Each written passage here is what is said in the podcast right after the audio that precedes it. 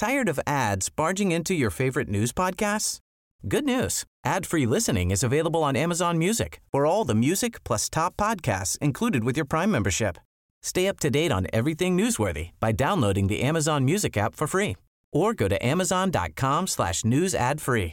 That's amazon.com/newsadfree to catch up on the latest episodes without the ads.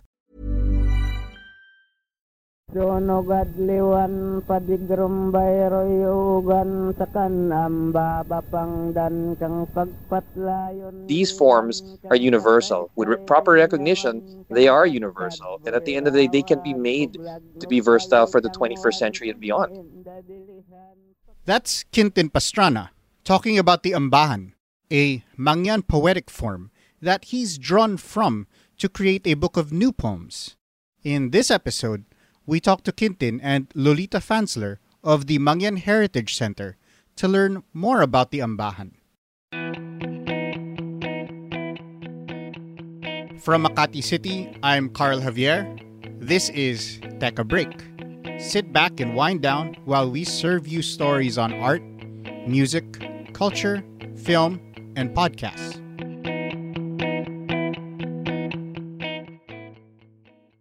When you think of poetry, what comes to mind? Is it spoken word, the classics you were required to read in school? Free verse, or nothing at all really because you don't read much poetry? For me, I flash back to literature class. Epics and legends, sonnets and villanelles, sestinas and haikus, rhyming couplets and blank verse. At the same time, I have this huge blind spot in Filipino literary forms. Well, Quintin Pastrana, host of the podcast Life Sentences, is launching a new book that's trying to highlight a poetic form from the Mangyan tradition. Hi, my name is Quintin Pastrana. I'm an energy executive, founder of an NGO that builds libraries, and now, thanks to FEU, an author. The latest book is Ambahan, A Love Story, which is a book of 50 poems, or in Ambahan form, of the Hanunuo Mangyan, adopted for the 21st century. Pero, teka, ano ba ang Ambahan? The form has been used by the Mangyan for centuries. It was first studied by Dr. and Father Anton Postma, who lived with the tribe and transcribed this as well as other cultural practices. The Ambahan is really the Filipinos' contribution to the world, or the Mangyans, if you want to be specific about it. And not only just the Mangyan, one sub-tribe out of the 8, the Hanunuo Mangyan, are responsible for this gift for global literature. It's a heptasyllabic poetry, which is basically 7 syllables per line. Obviously, people can adopt that as I have, but effectively that's the primary way the Hanunuo Mangyan have expressed themselves, either to each other, to the world, to themselves, by inscribing in their Mangyan Surat, which is very Austronesian, to express their feelings, their hopes, their emotions, their fears on bamboo slats. We asked Lolita Fansler, director of the Mangyan Heritage Center, to tell us about the Ambahan. Anton Postma was the one who collected the Ambahan. He collected them, what he saw on trees, on bamboo plants growing in the woods. They never signed their poetry because for them it belonged to whoever passed by. In Mindoro, it's a microstate of Mindoro, they have 8 Mangyan groups and they don't call themselves Mangyan. They look at themselves not as Mangyan but as Hanunoo, Buhid, Bangon, Alangan, Iraya, Tadyawan, there are 8 of them and they all speak a different language.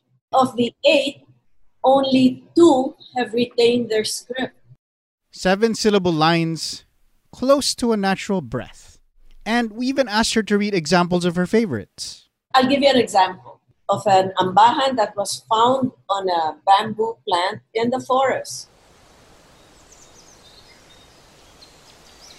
We imagine that there's this young Mangyan who likes a girl. You once were passing this way. It's not long since you've been here. Your footprints are still around. And as Quintin explains, the form lends itself to use, adaptation, even creative innovation. With healthy, appropriate recognition and consultation as needed, that's certainly the first step. But the next step is to bring it to the world, which is actually what the Mangyan themselves have wanted based on our interviews with them when we published their first book. So I think at the end of the day, it becomes a universal format, just like the haiku or the tanka or the vilne or the sonnet. And many more forms will come out. These forms are universal. With proper recognition, they are universal. And at the end of the day, they can be made to be versatile for the 21st century and beyond. And Quintin hopes that his book is one of those first steps in making the Ambahan universal. These are 50 poems. And the way I've structured the book is that I've unshackled basically the narrative arc. It becomes like a detective story. What is going on with this protagonist in this love story, which is told through Ambahan? So the 50 poems are arranged alphabetically, and you basically will be able to create your own interpretation of a love story depending on the topic or depending on how you connect these poems together. One of the notable things about Quintin's book is that it also features his poems in translation. My poems are in English. The great Danton Remoto has taken them on and actually translated them. In fact, I was half kidding him when I was saying, boy, those poems sound more beautiful in Tagalog thanks to you. So effectively, they're also his poems. And at the end of the day, those poems in Tagalog were translated and transcribed by the Mangyan themselves. I asked Quintin about the idea of cultural appropriation, of what right we have to take the Ambahan and use it. We look at Mangyan poetry as really a universal form. It is a global format for as long as you're just respectful and recognizing that it came from the Mangyan. Poets draw, poets recognize, poets attribute, but poets also take things further and transcend the form. And I'm hoping that leads the way for others to use the Ambahan or any other format that we might find in this process of looking inward. The ongoing consultation and involvement of the Mangyan community and the Heritage Center goes on to the book's royalties. So there's a twofold thing. One, physical, which is their third space, according to their rules and their content requirements. And then secondly, the royalties going to the funding of the Mangyan Heritage Center's programs to preserve their script.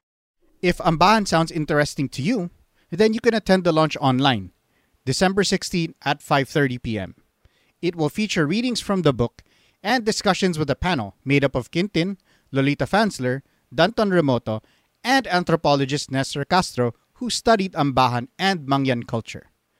The link to the launch will be available through the Manila House Facebook page. The book can be ordered in Lazada and Shopee through the FEU Bookstore. We'll end with Quintin reading one of his pieces. It's so silent. You can feel the wind trails comb the ripples.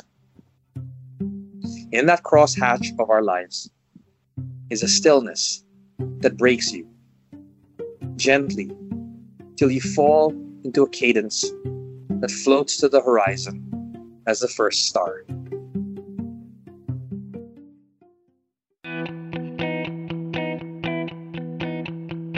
Thank you for joining us for this session of Teka Break.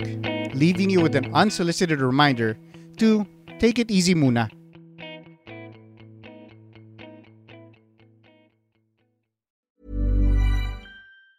Tired of ads barging into your favorite news podcasts? Good news. Ad-free listening is available on Amazon Music for all the music plus top podcasts included with your Prime membership. Stay up to date on everything newsworthy by downloading the Amazon Music app for free or go to amazon.com/newsadfree. That's amazon.com/newsadfree to catch up on the latest episodes without the ads.